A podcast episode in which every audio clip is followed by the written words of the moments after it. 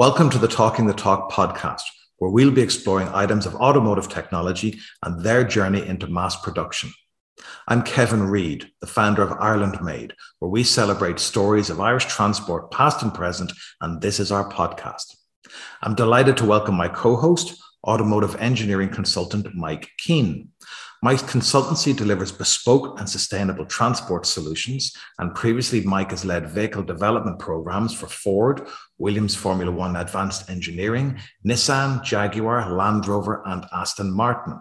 Mike has also worked on projects as diverse as hybrid supercars to off road electric vehicles. But what is most impressive for me Mike worked on the James Bond movie Spectre and he worked on the Baddies car, the Jaguar CX75.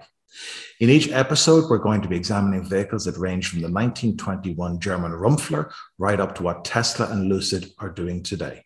On our last episode, we talked about fuel systems in cars and trucks. And today, in episode eight, we're exploring automotive safety systems. So, Mike, where do we begin? Hi, Kevin. Yeah, uh, safety systems, they're, they're an intrinsic part of how modern cars are, are designed and developed. And you can break safety systems into two different types. We call them active, or sometimes called primary systems, and passive, or sometimes called secondary systems. So in recent years, active systems have actually taken quite a, quite a lot of prominence. So uh, the active systems are the systems that prevent or try to prevent an accident from happening. So if you think of on a modern car, you have things like adaptive cruise control, lane assistance, collision avoidance, pedestrian detection, all these sort of things. So they're actively trying to stop the accident from happening. Today, we're going to talk about passive systems or secondary safety. So these are the systems that are built into the vehicle to make the vehicle safer when an accident does actually happen. Right, excellent. So, where does our story start? Well, normally, Kevin, on the Ireland Made website, you like to celebrate stories of Irish transport history, right? Well, today, unfortunately, we do have Irish links, but they're not ones that we can celebrate. So, the first fatality that was recorded to have been caused by a car was an Irish woman. So a woman called Mary Ward in 1869. So she was a scientist and a writer, and that was a time when universities didn't actually accept women. So as a result, she was she was pretty uh, a pretty prominent figure, and because she was prominent, her death was widely publicized. So her cousins had built a steam car, and unfortunately, on a day where they were taking this car for a test drive, she fell off the car and she was crushed under its wheels. So oh, an unfortunate. that's that's an unfortunate Irish connection. It is, and in a weird coincidence, again, an unfortunate coincidence, we have another similar Irish link, which is the first pedestrian to have ever been killed by a car was another Irish lady, a woman called Bridget Driscoll, and she was killed in London crossing the road. Um, so that was a time when cars were, you know, still weren't very weren't very common. But the thing about her death was it actually happened two weeks after the British government had increased the speed limit in, in London. Wow, wow. So both unfortunate, unfortunate deaths. Mm. So when did the government start placing legislation on car design? Well, so the earliest sort of legislative efforts, they were all concentrated on the driving environment rather than the cars themselves. So things like traffic lights and road signage or even pedestrian crossings and sort of the early stages, the safety of the cars, it was really, it was left up to the manufacturers. Some manufacturers considered some safety systems, but it was still quite ad hoc and, and sometimes, you know, they were quite reluctant about it as well. All right. So, so where, where did the reluctance come from? Well, designing cars is expensive, right? And designing safety systems is expensive. So if the legislation isn't requiring a safety system to be incorporated, then the car companies, you know, were reluctant because, you know, it was expensive and therefore they, they paid sort of little or sort of, you know, a, a token regard to safety. Um, it's sort of an indication of, of society at the time as well and the expectations of society. So if you come like right up into the mid 50s, so in the mid 50s, Ford launched what they called the lifeguard system. Now, in terms of safety in vehicles, it was actually class leading. So it was an option on the cars. The cars could have an option of front and rear seat belts. In fact, the first cars with rear seat belts. Um, and they had things like safety glass in the rear view mirror. And even the steering wheel was deep dish and the, the spokes were flexible, so it would move out of the way. But yet, Henry Ford himself, he's quoted as saying that these systems sell safety, whereas Chevrolet are selling cars. So that kind of gives you an indication of the thinking of Ford himself. But as I said, it, it's sort of a it's also a sociological aspect because the buying public didn't value the cars. That's why Chevrolet were selling cars and Ford weren't. So rather, they didn't value these systems. And then also the legislation didn't ask it of the car companies as well. Right. So then, so some car companies then would have introduced their own systems independently, and I'm thinking straight away of Volvo.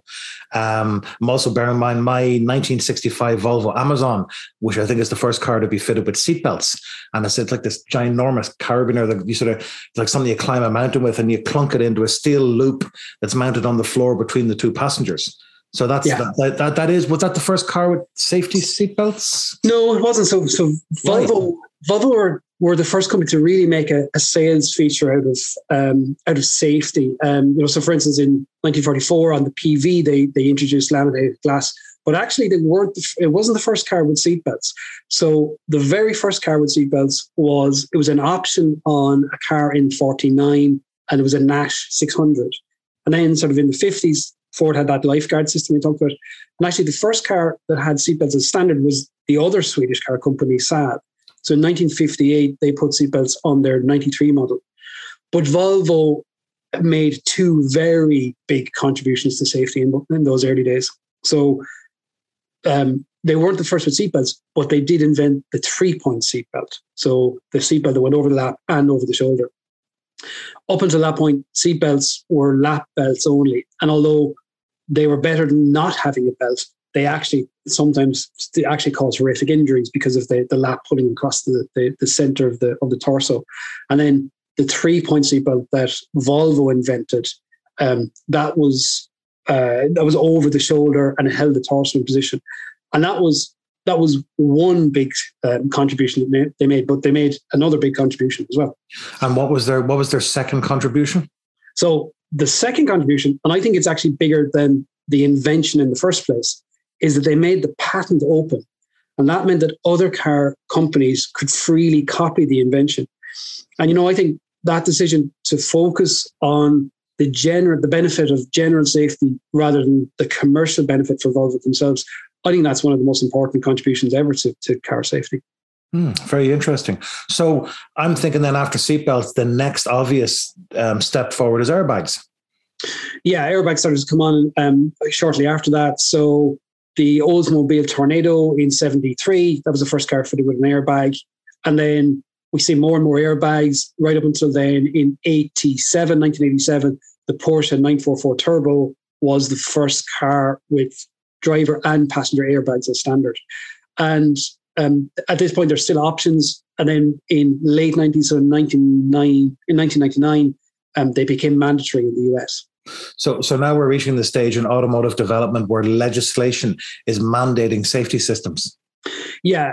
So in the mid 60s, uh, that's when we start to see sort of government agencies really start to make their presence felt with legislation. So in the 60s, in the US and Europe and Japan, there's sort of a, a growing societal awareness um, and a reaction to, to the road deaths. So in fact, in Japan, they call them the traffic wars. So at first the government sort of mandated specific features like they would say that a car has to have seatbelts or you know like i said later on had to have airbags.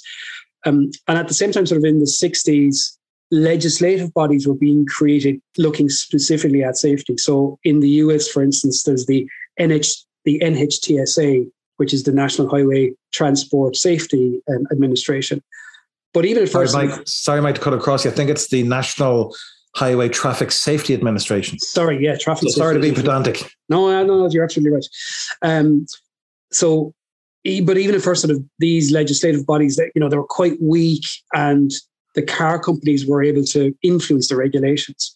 And then in that 60s period, late 60s and 70s, there were two particular events in the US that really shifted public opinion. And as a result, they created political pressure and that ultimately is what caused the governments and the legislative bodies to start, you know, being sharper in how they they tackle the, these problems. Okay, so let's explore both of those. What were they? So the first one was in 1965. So Ralph Nader, um, you might recognize him because he, he later on became a presidential candidate in the US. So he wrote a book called Unsafe at Any Speed. And in that book, he was very critical of the cost benefit analysis, which is the method the car industry would often use for deciding um, the safety of their vehicles. So, and then, you know, you can think of like that Henry Ford comment on, you know, we're selling safety, but there's Chevrolet are selling cars, right? So Nader, he famously drew attention to the, the Chevrolet Corvair. And the Chevrolet Corvair had a propensity at sort of high speed to have a dangerous level of oversteer. The, so, you know, if we look at technically why was that, why was the, the in particular prone to this? So it's a combination of design selection and also management choices. So the Corvair had what's called a swing axle suspension. Pretty common at the time. Um, you know, a number of cars had a swing axle suspension. Volkswagen Beetle, Triumph Herald, Spitfire, even the Mercedes Gullwing, they all have a swing axle suspension. Now, in most cars, when the wheels rise and fall as the car travels over bumps, the suspension is designed in such a way that it keeps the tire perpendicular as or as close to perpendicular to the ground to maximize the grip. A swing axle suspension, the, the drive shaft and therefore the wheel, it pivots from a center point in the car. So it just rotates up, up into the car or down underneath the car. So that's the first thing. And then the second thing is that, you know, when you drive any car, when you go around a corner, the body of the car leans. So if you drive through a right hand corner, the body of the car leans to the left, and you have a sort of this feeling of leaning down towards the ground, towards the left hand side. And that's because the center of gravity is of the car, it's rotating around an imaginary point called a roll center. So the roll center is kind of this imaginary center pivot for the whole car. With a swing axle, because of the peculiarities of the geometry, this imaginary roll center, it's located above the center of gravity. So instead of the car leaning down towards the ground, it has a strange effect where when the car corners, the, the body acts almost like a pendulum and it lifts the car up. So if you go around a right hand corner, the left hand side of the car, the car lifts up.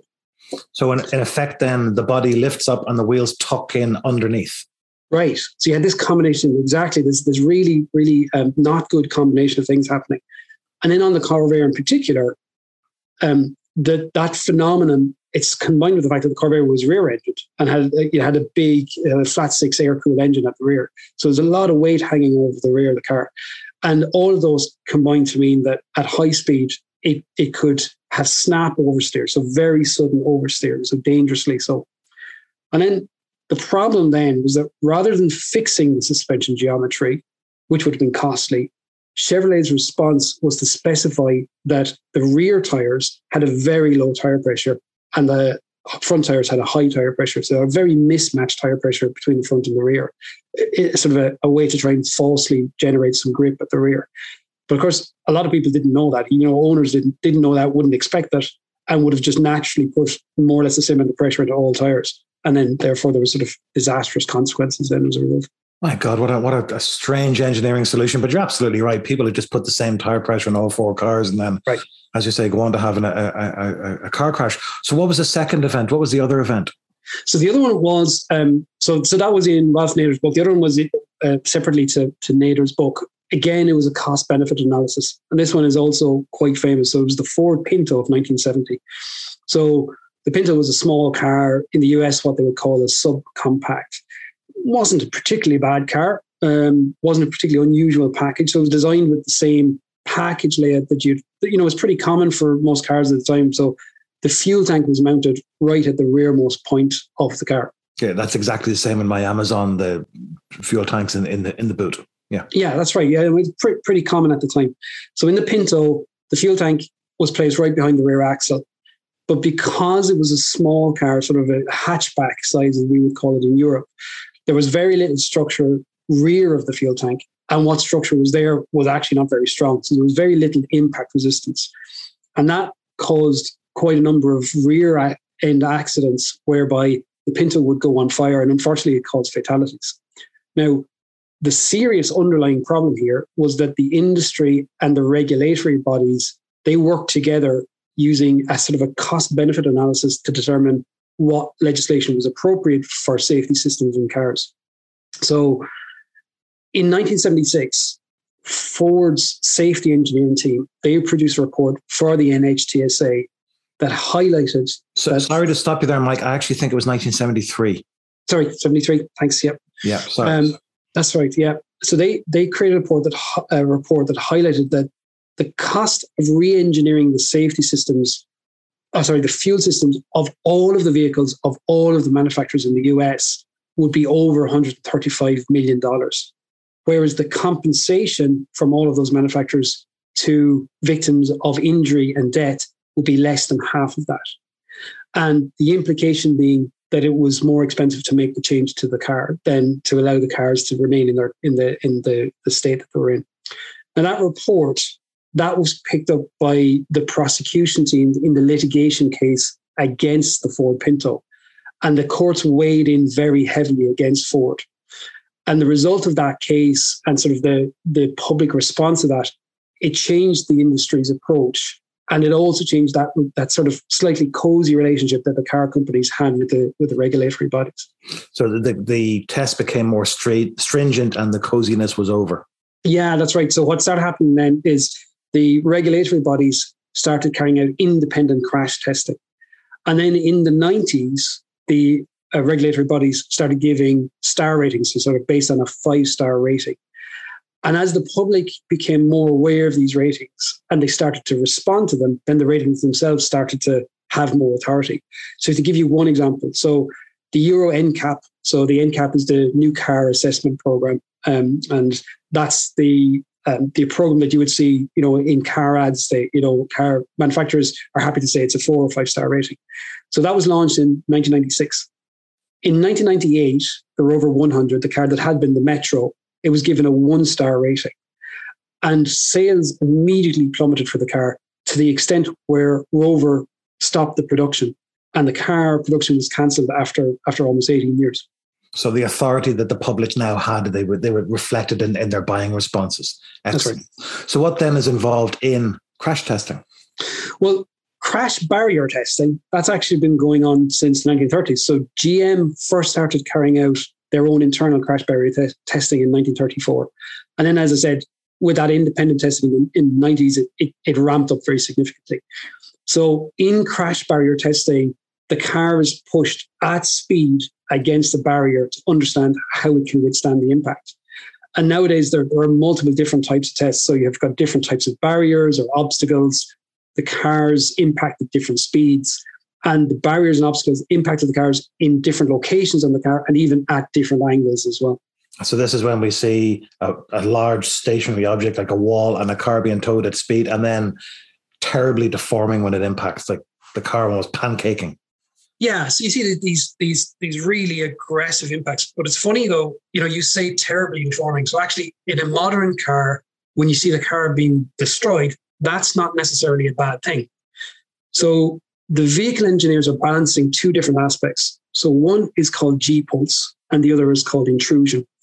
So G pulse is the impact energy, and what the engineers are trying to do is limit the amount of impact energy that gets transferred into the occupants so that you have less of that um, that effect where the occupant is thrown around inside the vehicle. And in order to manage the G pulse, sections of the vehicle are designed so that they'll collapse in a very controlled manner. So it's very aggressive, it happens quickly, but it's actually controlled. And these are called crumpled zones. You recognize that phrase? Yes. So yeah. crumpled zones, they what they do is they dissipate the impact energy so that that energy is not transferred to, to the occupant. But at the same time, the occupant area must stay rigid. So what they're the balance is have the vehicle collapse in a certain way, but a limited intrusion into the occupant. So that occupant area must stay nice and rigid and safe for the occupants. So that ha- would have to be fairly cleverly balanced. So let's explore how, how would that be balanced? Right. So if you look at the structure of a car, so if you think kind of front to rear, so think about a front end impact or a rear end impact. So typically what happens in the car is there's a deformable section at the front and a deformable section at the rear, and then a very rigid sort of safety cell in the center where the occupants are.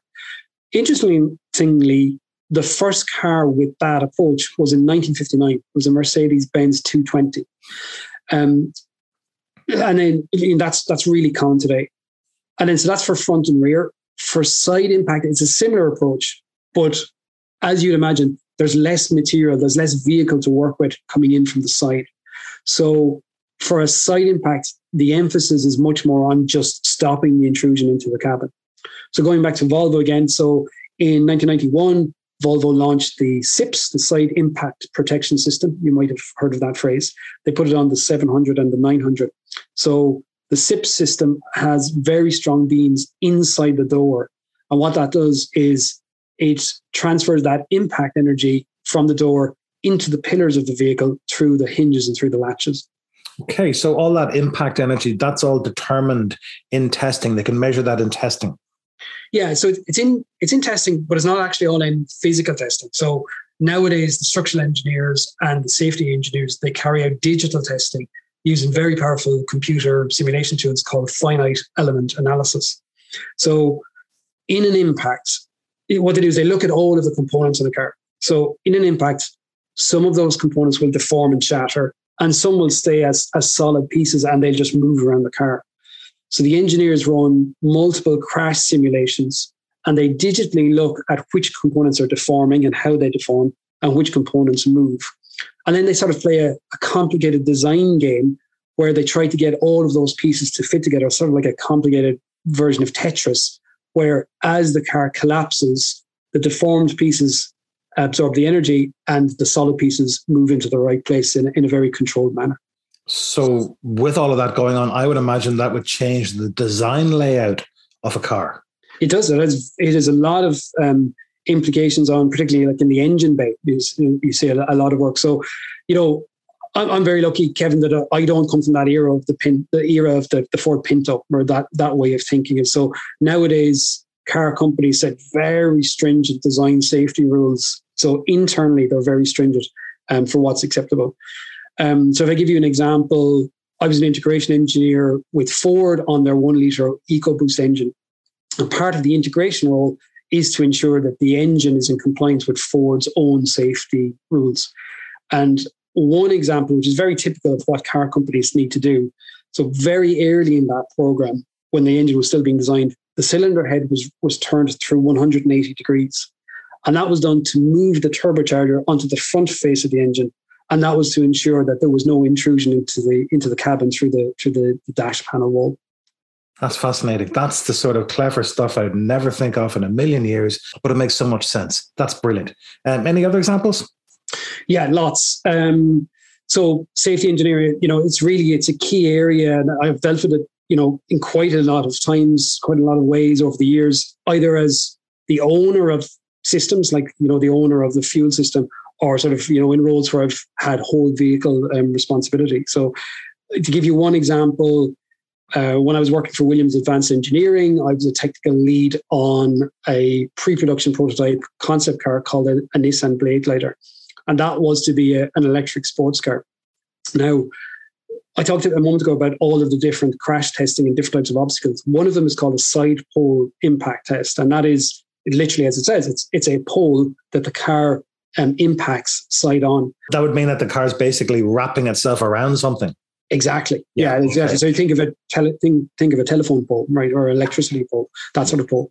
So that's a particularly difficult test for EVs um, because typically the battery is flown mounted the EV and it's quite wide. So there's very little structure between the outside of the vehicle and the a wall of the battery. And batteries, you know, there's very strict rules as to, you know, how much def- deformation a battery can handle. So on that Nissan Bladeglider program, um, so Nissan themselves, but again, as with all car companies, they have very stringent design rules on what on the on what levels of G pulse um, are allowed, and even the time duration for that G pulse. So it's not just enough to look at how much, how many Gs, but actually how over what period as well, and also very strict rules on the level of cabin intrusion that's allowed. And all of that meant that uh, in that program, the layout of the battery, the position of the passengers, the structure of the sails, the structure of the doors, we had to go through multiple loops to try and get that um, that vehicle to digitally pass those crash simulations. So, because of their positioning, batteries in electric cars are going to be a difficult design task from a safety perspective. Yeah, they they they have some um, specific things now. by and large, actually, EV batteries present more or less the same safety challenges as a fuel tank, let's say as a, as a petrol fuel tank. So if you think about, and we talked about fuel systems in the last episode. So um, the battery or the fuel tank, they have to be engineered so that they're not breached or they're not pierced at an impact, so they can withstand the fire around them. You, you know, you remember the, the grass fire test we talked about in the fuel systems chat. And they also have to be able to withstand over pressurization from inside. So, um, so car companies, you know, they have strict rules about what's allowed.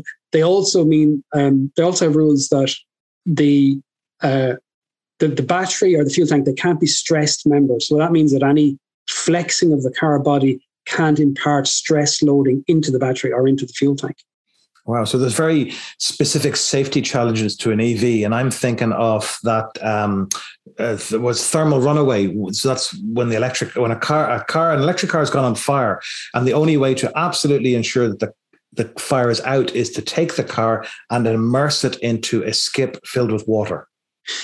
Yeah, so that's yeah, actually that does happen. That's that's in the very extreme example. So thermal runaway is a situation where the battery um, internally has gone on fire and then it self propagates. So the heat of the fire creates uh, more um, thermal issues in the cells and therefore propagates more and more fire.